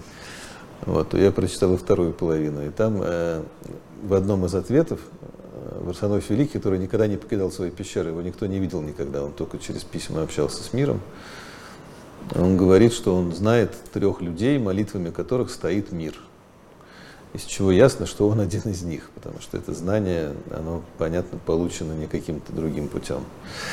Вот, поэтому, да, безусловно, но его никто никогда не видел. Вот. Ну, в том смысле, он существовал как, как фигура, как человек, но отвечал только письменно. Вот. Так что, да, безусловно, это самая высокая форма проповеди, какая только может быть. Ну вот э, с другой стороны заходят, да, уместно ли заниматься уличной проповедью и поздравлять с православными праздниками людей, зачастую далеких от церкви и православия? Какими методами и способами рассказывать о православии и проповедовать на улице Москвы людям, далеким от церкви? Э, ассоциативный ряд. Знаете, вот я делал э, большой фестиваль московский, мы были в московских сезонах, сейчас со всеми этими ковидами, потом уже сейчас не до этого немножко. Николин день. Вот это был фестиваль, посвященный, конечно, святителю Николаю Чудотворцу, и проводился он 22 мая, ну там три дня, ну, в общем, вокруг 22 мая. Вот. На всех площадках Москвы, на которых проходят московские сезоны, то есть ну, по, всей, по всему городу, понятно.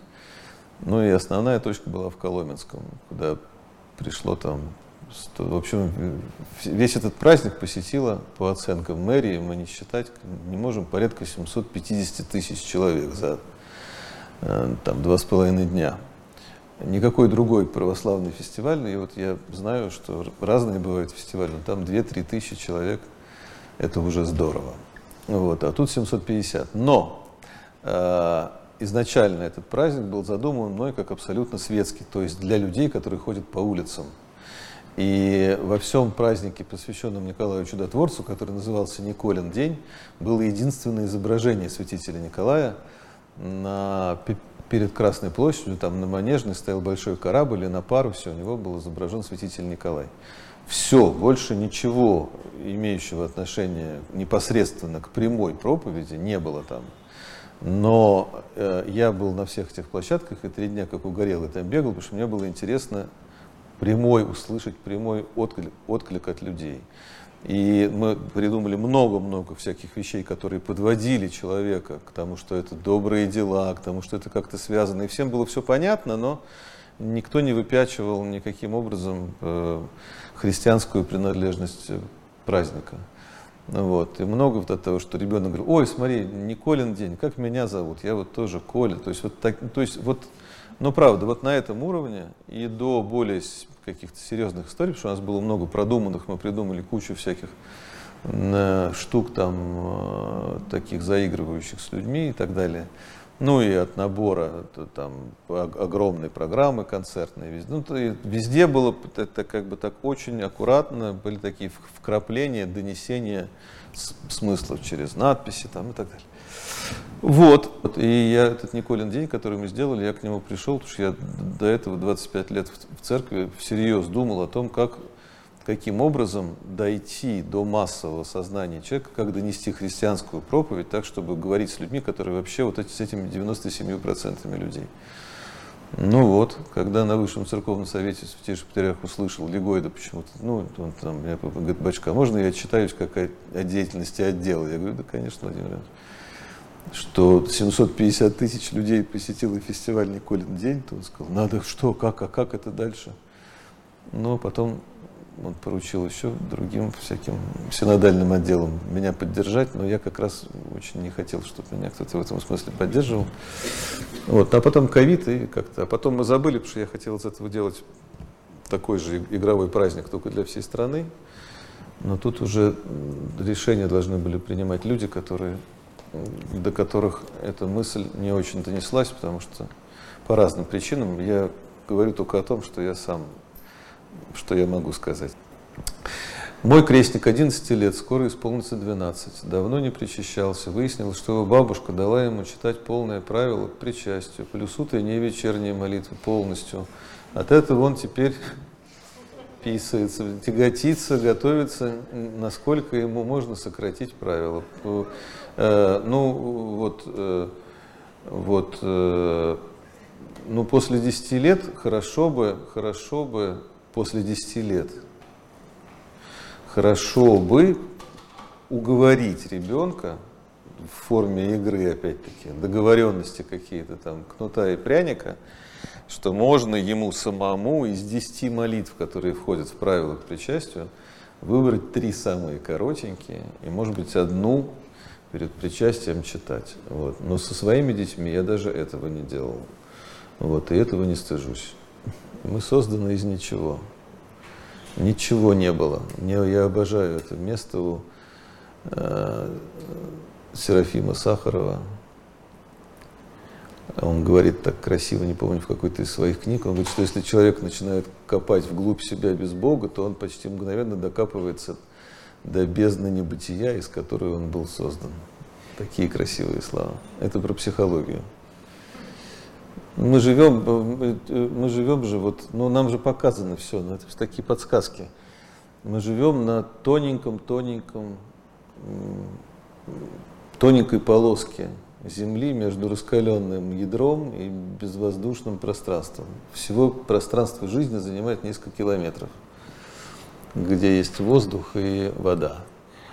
Дальше ничего нет, ни с той, ни с другой стороны. Но можно уже как бы сделать вывод, кто ты такой есть из этого, насколько ты ничтожен. Ну, это же так просто, но это же все подсказка одна сплошная, такая простая. Вот. Ну и как и все другие подсказки, связанные с нашим появлением на свет, в общем, бесправно, нас никто не спросил, где, когда, какого пола, какой цвет глаз, кто родители. Нас никто не спросил. Вот. Надо просто как-то взять это за основу и развить все. Причем достаточно быстро, потому что времени очень мало ну и так далее. Поэтому нигде мы не были, вот, но зато масштаб, который открывается, пространство отсюда, с этой полоски земли, он вызывает вот эту благодарность. Да? Пока мне рот не забили глиной, из уст моих раздаваться будет лишь благодарность. Спасибо большое за тишину и за внимание, с которым вы меня слушали. Спасибо вам, отец Дмитрий. Спасибо большое. Спасибо. Большая благодарность отцу Дмитрию, отцу Дмитрию вот, за то, что вы смогли все-таки найти для нас время. Я очень давно ждал этой встречи, очень хотел. А, вот, и она такая еще немножко такая уникальная, может быть, немножко даже грустная. А, вот. Большая благодарность всем тем, кто сегодня выделил свое время, смог вырваться, это тоже очень важно. А, большое вам всем спасибо, что вы сегодня пришли. Наталье за прекрасный вечер, за ее профессиональный труд. А, вот, и как многие уже слышали, да, немножко такая грустная новость. А, это последняя встреча на этой площадке, да, такой легендарный, уже всем полюбившийся. Действительно, здесь было очень много встреч, очень много интересных людей, священников. И вся вот эта сама уникальная атмосфера кафе, да, она необычную такую э, создает, опять же, повторюсь, атмосферу, что дело уникальное. Вот, и очень, очень здорово, классно, немножко печально. А вот, опять же, большая благодарность Ферасу и Ирине, хозяевам, хозяевам кафе, которые да, на протяжении многих лет а, давали эту площадку. Вот, и всегда приветствовали наши встречи, очень сильно помогали. А, вот. Но на этом как бы не все. Как минимум вот 12 сентября будет встреча. Я еще состою, может быть, кто-то видел, слышал уже в Союзе православных предпринимателей. У нас будет Илья Кузьменков, это главный редактор «Радио Веры», потрясающий, тоже умнейший человек. Будет интересно, скоро будет афиша, поэтому можете туда прийти. Ну и на самом деле есть такая очень интересная новость, пока я полностью не буду вам все рассказывать, но у нас была очень интересная беседа с отцом Игорем Фоминым, ну, я думаю, вы знаете, а батюшку, вот, возможно, в скором времени у нас будет совместный проект по проведению встреч. Вот. Но об этом попозже, как только все будет более ясно и понятно, я, конечно же, сообщу. А, вот, я надеюсь, мы продолжим наши интересные встречи, может быть, даже больше, еще интереснее. Ну, по крайней мере, я буду стараться как бы а, что-то делать. И, конечно, надеюсь, а, и вы будете посещать наши встречи. Также моя команда про смыслы тоже, которая всегда рядом, также останется рядом. Им тоже отдельная, отдельная благодарность и поклон за все эти годы, потому что эти встречи – это труд многих людей, то есть я совершенно такая маленькая песчинка, вот, и очень много людей вкладывают свой труд, ресурсы, силы, а, вот, и благодаря им всем а, мы с вами вот здесь вот собирались, ну и будем собираться, может быть, уже в других местах. Еще раз всем большое спасибо, вот, и до новых встреч.